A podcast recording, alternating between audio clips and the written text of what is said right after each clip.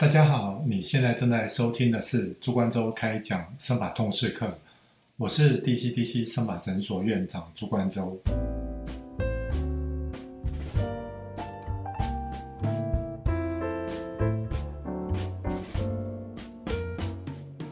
那下下一个有时候偶尔会遇到的是淤青的问题啊，病人会讲说，那头皮打了那么多针，会不会整个淤青的很严重？基本上，因为其他地方都有膨胀剂在，所以膨胀剂把你的血管把它压迫住了，所以其实不太会有淤青的问题。那唯一比较有可能会淤青的地方是在眉毛上面这个地方。哦，因为因为我们为了让额头为了做到它麻醉，所以我们这边会打一个神经阻断术的麻醉。那这个地方打针，偶尔运气不好的话中了血管，那确实有可能会有淤青的情况。当然，我们有时候打到血管的话，就尽量把它压迫的时间久一点点，让它不要说哦，不要淤青的整个熊猫眼。本来希望手术做完都不要让人家发现，就熊猫眼，人家问你到底做了什么东西。好，当然这个部分我们会尽量避免这样子的并发症。那另外一个要讲的就是感染的问题。那基本上头皮因为血液循环其实是非常好，所以我们后面取法或前面种植，大家想嘛，就是说皮肤你好像戳了千百个洞，然后你在这么洞下，感觉好像皮肤就是一个开放的伤口。那皮肤表面的细菌，你是头发上面的细菌，它看到这些伤口，它无时无刻就想要跑到你的皮肤里面去。那怎怎么会没有感染的问题？基本上因为头皮的血液循环是非常好的，所以有发生感染的机会其实也不大，应该是说非常小。哦，其实我们也很少遇到病人说术后的并发症有感染的问题啊。但是偶尔有些病人可能术后哦一个月两个月后面取法的地方前面有时候重的地方有时候会长一些小痘痘哦毛囊炎。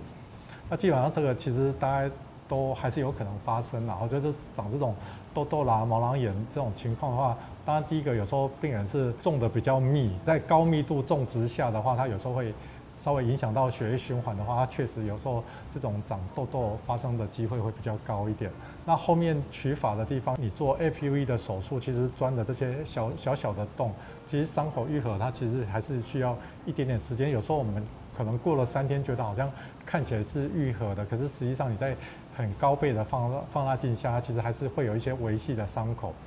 那如果说哦有这种很小的伤口，然后细菌当然都会有趁机想要从这个伤口跑到皮肤里面去。那在正常的情况下，你的抵抗力还好的话，其实这些细菌跑进去并不会造成有什么感染的情况。可是如果说啊你同时又熬夜，哦或或者说有些其他的因素，哦可能心情不好等等，导导致你的抵抗力比较差，它确实还是有可能会有感染的这种情况。好，当然我们一般比较常见就是长痘痘。那通常长痘痘的话，大概病人的感觉就是他在洗头的时候，哎，觉得后脑勺哪一个点压上去就是有一点点痛痛的。有一点点类似像鼻子长痘痘那种暗疮压上去痛痛的那种感觉。那我们当然有时候术后会开一些擦消炎止痛的这个药水哈，给病人就擦痘痘的药水，请他有这样的情况就可以涂。好，但如果说他有时候一下子痘痘长比较多颗哦，不知道怎么样处理的话，就请他回诊。有时候我们开几天哦，三天或一个礼拜，或甚至甚至到两个礼拜的口服消炎药的话，当然也会让这种情况。会好的比较快一点。下一个讲的这种并发症，它就比较严重，皮肤坏死。基本上我自己是还没有遇过说，呃，在植发手术做完做到皮肤有坏死的情况。不过其实有时候你在看一些国外的一些 paper 啊文献，其实里面都有一些皮肤坏死的状况，其实看起来真的是触目惊心。那皮肤坏死的话，比较有可能，第一个就是后面如果说是做 FUT 的手术，哦，那你如果说哦，因为可能他原本的天生条件没有很好，密度比较低，那你为了取到更大的数量，你把它的切的这个宽度更宽，然后超过它的这个头皮的极限的话，因为你为了切完之后，你要把这个伤口把它关起来，要缝合，那在这个这么大的伤口缝合下，它确实张力很大，那张力很大。它就会影响到血液循环，那血液循环影响到的话，确实有可能会产生皮肤坏死。它其实皮肤坏死，我刚刚讲的是说我自己我是没有遇过皮肤坏死，其实我有在台湾看过其他医师做的手术，哦，就是后脑勺 APUT 取法有发生皮肤坏死的情况啊。当然皮肤坏死，当然就很倒霉啊，因为你皮肤坏死的地方，其实上面的毛没有了养分，它其实也就跟着就死掉。所以皮肤坏死的地方，它其实那个地方会产生一个比较大的疤痕，那上面的毛也掉了，所以看起来就觉得好像这个疤痕显得很宽。哦，当然如果说病人来做手术，有时候是前面想要种，就你后面取法的地方把它弄到坏死，然后又秃了一块。感觉好像是这边挖一挖补，那边就这边又失去了，看起来就就还蛮惨的。对，但我没有遇过了哈。那那种植的地方，你说有没有可能皮肤坏死？其实还是有可能。好，第一个就是有些人是高密度植法，只是说我自己的经验，在我们一般我们一般能够植得到的这样子的密度，在这种高密度下不太会有。皮肤坏死的情况，你说一平方公分哦，八九十根哦，一平方公分五十株，在这种密度下，其实不太会有可能有皮肤坏死。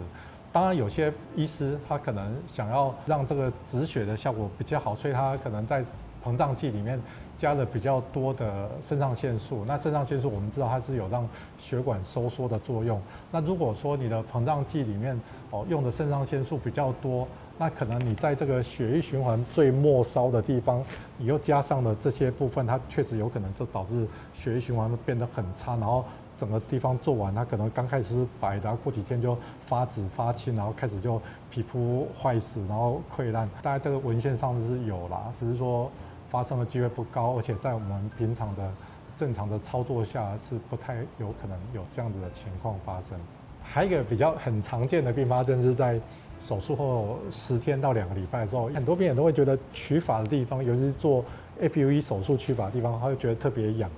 好，那其实这为什么会痒？因为你知道吗？你就在伤口的愈合的过程，像你有受伤就知道，有时候伤口刚开始可能疼痛，可是它其实常常都是过了一个礼拜十天，它在愈合过程最后的那一阶段，就会不自觉一直想要去抓那个伤口，因为伤口它就是这些表浅的神经，它就是。不自觉在那边一直放电，就觉得痒痒的。好，那其实这个是还蛮常见的。不过它通常都是在术后大概十天、十四天的这段时间。那这段时间过了之后，慢慢就不会了。那我们要怎么样子预防这种痒的状况？当然，一般最常建议的就是多喷一些保湿的。所以我们这边的话，当然我们有贩售一些。哦，头皮用的一些保湿的，然后术后的话就请病人有空的话就喷，那喷上去的话，除了保湿，它里面有有一些成分喷上去会凉凉的，会比较舒缓。好，当然如果说是特别痒比较严重的话，我们也可以请医师开立一些止痒的药水。好，当然这些止痒的药水的话，一般大概都是开含有类固醇的药水。好，它其实止痒的效果很好，但就是不能擦太多次。那当然我们刚刚。讲了这么多哦，也就是说啊术后的疼痛啊、痒啊、啊皮肤坏死啊、毛囊炎啊等等，它其实讲了各式各样的并发症。不过其实，在我们这边遇到的这些机会，其实都都还蛮低的。那比较常见就是痒的，哦，就是术后十天两个礼拜的时候比较容易会痒。啊，另外一个就是术后一个月到两个月的时候，有时候偶尔会长一些小痘痘。那但是长小痘痘这个部分的话，它可能过了三个月之后，慢慢。哎，会觉得好像自然就缓解掉了。好，这个我自己觉得是我们在手术有可能会遇到，但是这些并发症的话，其实常常都是非常轻微，而且病人也当然还可以接受，然后通常也都是用很简单的方式就可以帮他处理好，所以并不会让病人好对于手术会有太大的恐惧这样。院长，除了一些植发的并发症之外，有些病患也会使用口服药。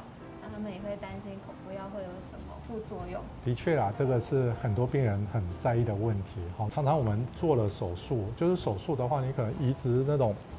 后脑勺的头发到前面缺乏的地方，但是缺的以外，他可能原本自己的头发还是想办法要把它顾好。那要顾好的话，第一个可能你需要搭配吃的药或外用的生发水。那其实吃的药、外用的生发水，它除了说有保住你原本的头发。又有再生新的毛囊这些这些作用以外的话，当然它还是有可能有其他的副作用，好像口服药，好像一般最常用的柔佩啦、波斯卡啦、新法年，很多人诟病就是它有可能有影响性功能的副作用，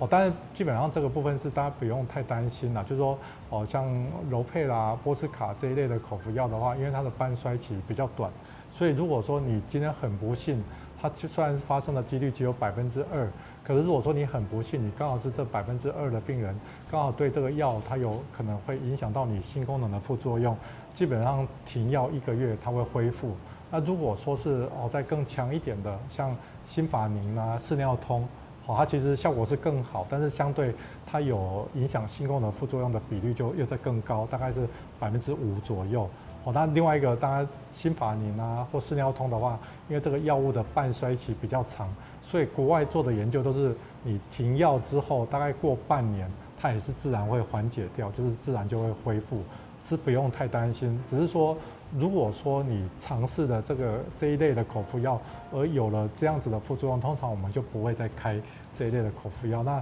其实除了哦柔佩啦、波斯卡啦、新法宁啊、四尿通。这一类的口服药以外，还有其他的选项。好，其实当然你现在最夯的就是很多病人是吃口服的 Minostil 哈，就现在大家能能够买得到，就叫洛宁定。好，那这个口服药的话，它比较常见的副作用是多毛症，但是它的好处就是它没有影响性功能的副作用，那病人对这个部分的接受度也比较高。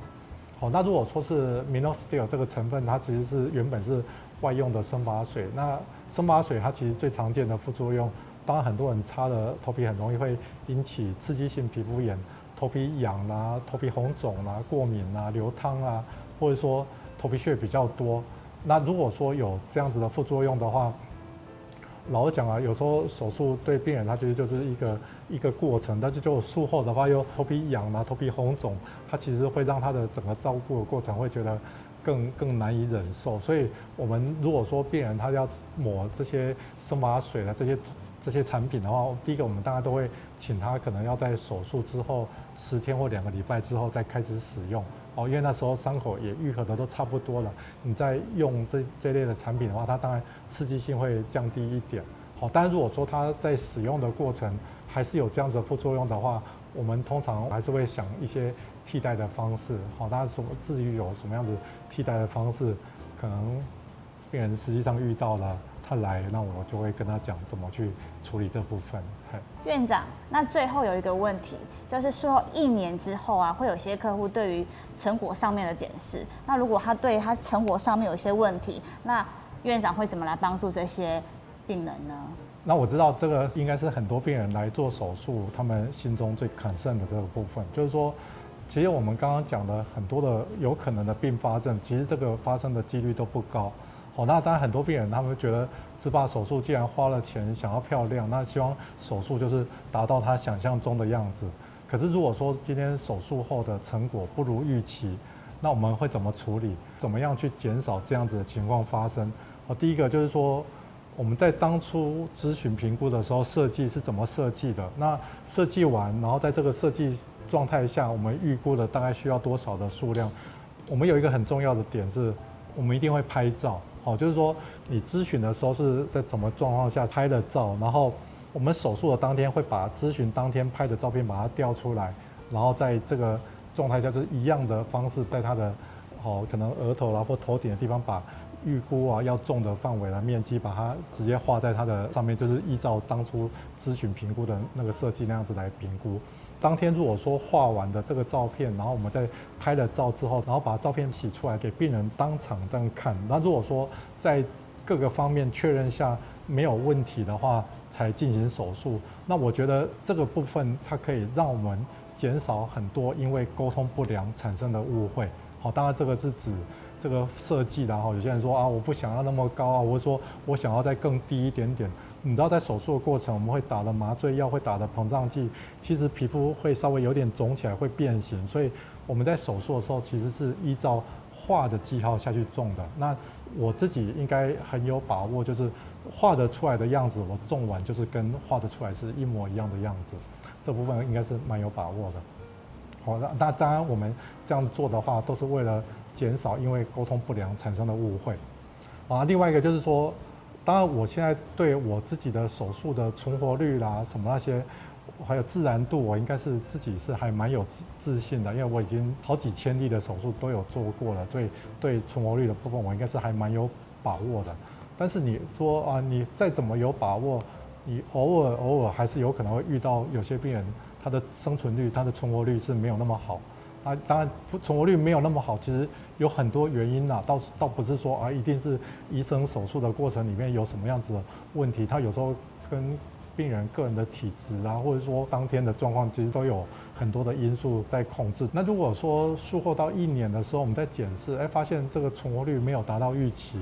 哦，当然以我自己对这件事情的看法，就是说我们已经收费了，当然你要做到当初承诺的数量，这个是一个很天经地义、很根本的事情。所以如果说达不到当初承诺要做的啊密度啦，哦，或者说等等的部分的话，第一个，当病人如果说能够让我们再次补做，把它不够的密度把它种植到它足够的数量，这个部分我们其实一定是很愿意来做这样子的事情。好，那如果说病人他要出国，或者说没有那么多时间，还没办法做第二次手术，他希望说啊，就是退费的话，当然我们也会依照就是没有达到的部分来退费。那那我觉得这个部分对我们来讲，我们其实都是很。正向的看待这样的事情，我们并不会说啊，你知道很很多地方就是希望你手术的时候讲得很好啊，要退费的时候，知道大大家都逃之夭夭。可是我就我自己的消费习惯，其实我也自己也不喜欢遇到这样子的事情，所以就是看病人他的选择。通常再次手术不会说需要种的数量很多了，所以大家也不可能说哦再次手术就存活率还是差很多，因为如果说。你再次手术还数量要到非常多的话，那表示你第一次手术就是存活率就是到非常差。我自己的想法是，你说啊，偶尔缺了一点点的量，那我们经过再次的手术把它做到更完美更好，其实我们其实应该是很愿意去做这样子的事情。所以我们在手术之前的话，我们会给病人签好，除了手术同意书以外，我们会给他签一个手术的保障。好，第一个保障的话就是我们。收了多少的费用？当初保障的多少的数量？那我手术的话，我们就会保障你要达到一定的数量。那我觉得这部分应该是说我们对病患或消费者的一个承诺。那我自己的习惯就是我讲到了，我就一定会做到这样子。今天谢谢院长为我们解答手术后的并发症问题。谢谢院长。如果说大家有什么样子的事情想进一步的了解，当然欢迎在底下留言。那也可以私讯到我们的粉丝团，哦，或者私讯到我们 Line 啊。那我们其实线上都会有我们的同事随时随地帮各位服务。好，那大家大家有什么样的问题，欢迎提出来。如果喜欢我们的影片，欢迎订阅我们的频道，按赞我们的粉丝团，还有追踪我们的 IG 哦。我是 DCDC 生法诊所院长朱冠洲，我是咨询师珍珠，我是托管师招凤。你想有法，他有办法。